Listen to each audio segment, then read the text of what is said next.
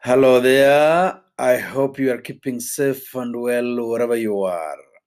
You are listening to the message of the day on Radio Maria Nairobi, a Christian voice in your home. With me, Father Musolo Ochola, a Vincentian priest working in our seminaries. Today's message of the day is actually inspired by the political and social events that I've observed this past week. Uh, In Kenya eh, today, we are uh, in the political season. Politicking is the order of the day. Rallies all over the place. And at the same time, the social media and traditional media, TVs, newspapers, radios are all filled with political activity and political reporting and political news. So this has somehow influenced this message of the day. Many times we have listened to politicians or watched them or uh, re- read what they've written. I've seen that every, in fact, every politician has a raft of promises that are giving all of us, their listeners, their followers, their fellow citizens, they're giving us a raft of promises that some sound absurd, some sound impossible. But as scripture says, nothing impossible is impossible with God. The angel told Mary at the Annunciation, when the angel said, Even your cousin Elizabeth is now uh, expecting a child, he, she to whom it was said she is barren, she is now in her six months, for nothing is impossible with God. Yes, nothing is impossible with God, we know that. But some of the political rhetorics and political promises being bundled about almost sound that something, some things could be impossible. And so there are several instances of things that need to be avoided because some of the promises and the rhetorics we listen to make me think about three things. Three things that we need to avoid, actually. Three things that as citizens, but more importantly as Christians, we need to avoid. Let me go through this list of mine of the three things. The first thing, never raise someone's hope when you are not willing on when or when you know you will never fulfill the promise. Because as I listen to some of these promises, you could actually see in the eyes of the men and women promising them that they're not capable of fulfilling them, or given the history, political history, they will not be able to fulfill them. But that, that that does not stop them from promising anyway. And so the lesson I take for myself and hopeful for you, hopeful for you, my brother and my sister, is that never raise people's hopes when you know you can't do this, you can't fulfill this. Do not tell people I'll bring you piped milk in your homes when you know it's not possible, when you know you can't do it, when you know that promise is also pegged, is also dependent on some other reaction somewhere, on something else that you, it's out of your control.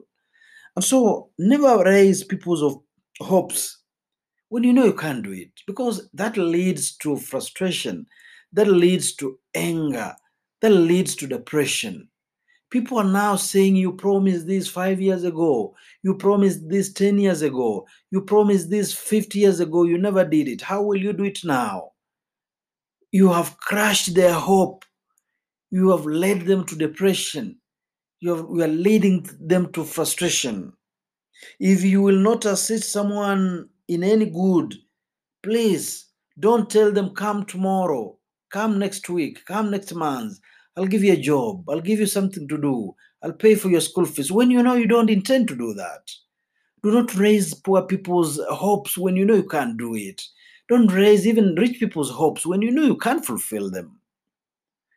In the social media, we've seen a, a grave resting place, may he rest in peace, of some former governor a grave that looks desolate, a, grace, a grave that looks abandoned, not taken care of. And the caption there is some other politician made a promise to the family that he will take care of that compound. He will take care of that grave and also the, the dependents of that uh, former governor. But that did not come to be. So the compound alone speaks of the status of the family left behind, simply abandoned. Don't raise other people's hopes when you know you can't do it, or we know you know you are not willing to do it. That's the first thing I've picked out this past week, my brothers and sisters. Lesson for all of us. So when you say yes, mean yes. When you say no, mean no. Jesus says that. St. Vincent de Paul calls that the virtue of simplicity. In fact, he calls it, he says, simplicity is my gospel. Say yes when you mean yes. Say no when you mean no. Anything else is from the evil one. Anything else is called duplicity, it's called cheating, it's called not being honest, not being sincere, and leads to people to uh, to other people, especially those who are promising, to be depressed, to be frustrated, leads to for to them to be angry with us and to be angry with life. Say yes, Jesus says, when you mean yes, and say no when you mean no.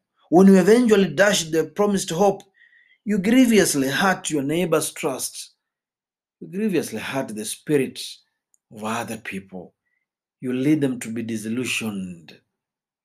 That's the first part, the first thing I've learned this past week, my brothers and sisters. The second thing that I've learned this week is that never be ungrateful towards your helper. Yes, let me repeat that again. Never be ungrateful towards your helper. Of all the people who are helping you, take a moment, all of them, take a moment to be grateful towards them. Never be ungrateful to those who help you. They say in Swahili, ustukane mkunga uzazi ungalipo, ili hali uzazi ungalipo. Be a grateful person. Have a grateful heart. We live in a world of so many ingratitude. Many people are so ungrateful towards their helpers. They say things that are completely uh, ungrateful. They do things that are completely ungrateful. It's wicked to make your helper seem or appear foolish for helping you.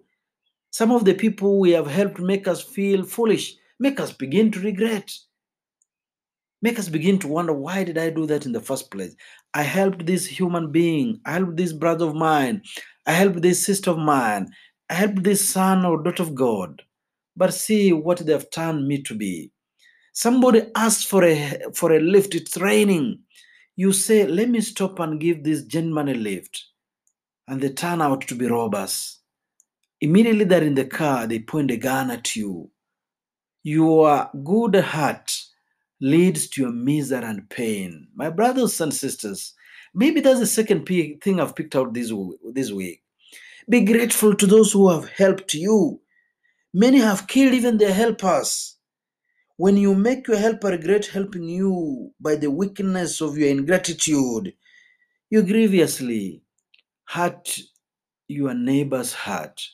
You grievously hurt your the, the, your neighbor's trust you grievously hurt them they will never help anybody else even a genuine person now that's the second thing i've learned today i've learned this week that i must be willing to be grateful to those who have helped me my brothers and sisters you're listening to the message of the day on radio maria nairobi a christian voice in your home with me father msolo chola a vincentian priest working in our seminaries.